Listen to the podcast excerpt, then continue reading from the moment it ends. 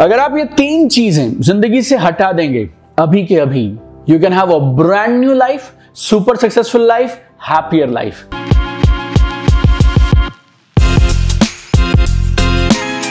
तीन चीज़ें कौन सी हैं जो हटानी है? ई बी सी ये तीन चीज़ें हटानी है आपने। ई मतलब एक्सक्यूज एक्सक्यूज मतलब बहाना।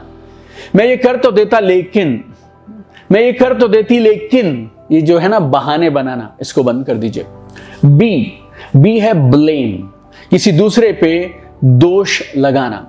राइट, सरकार ने ऐसा कर दिया, स्कूल ने ऐसा कर दिया, कॉलेज ने ऐसा कर दिया, मेरी टीम छोड़कर चली गई, मेरा बॉस खराब निकला, blame.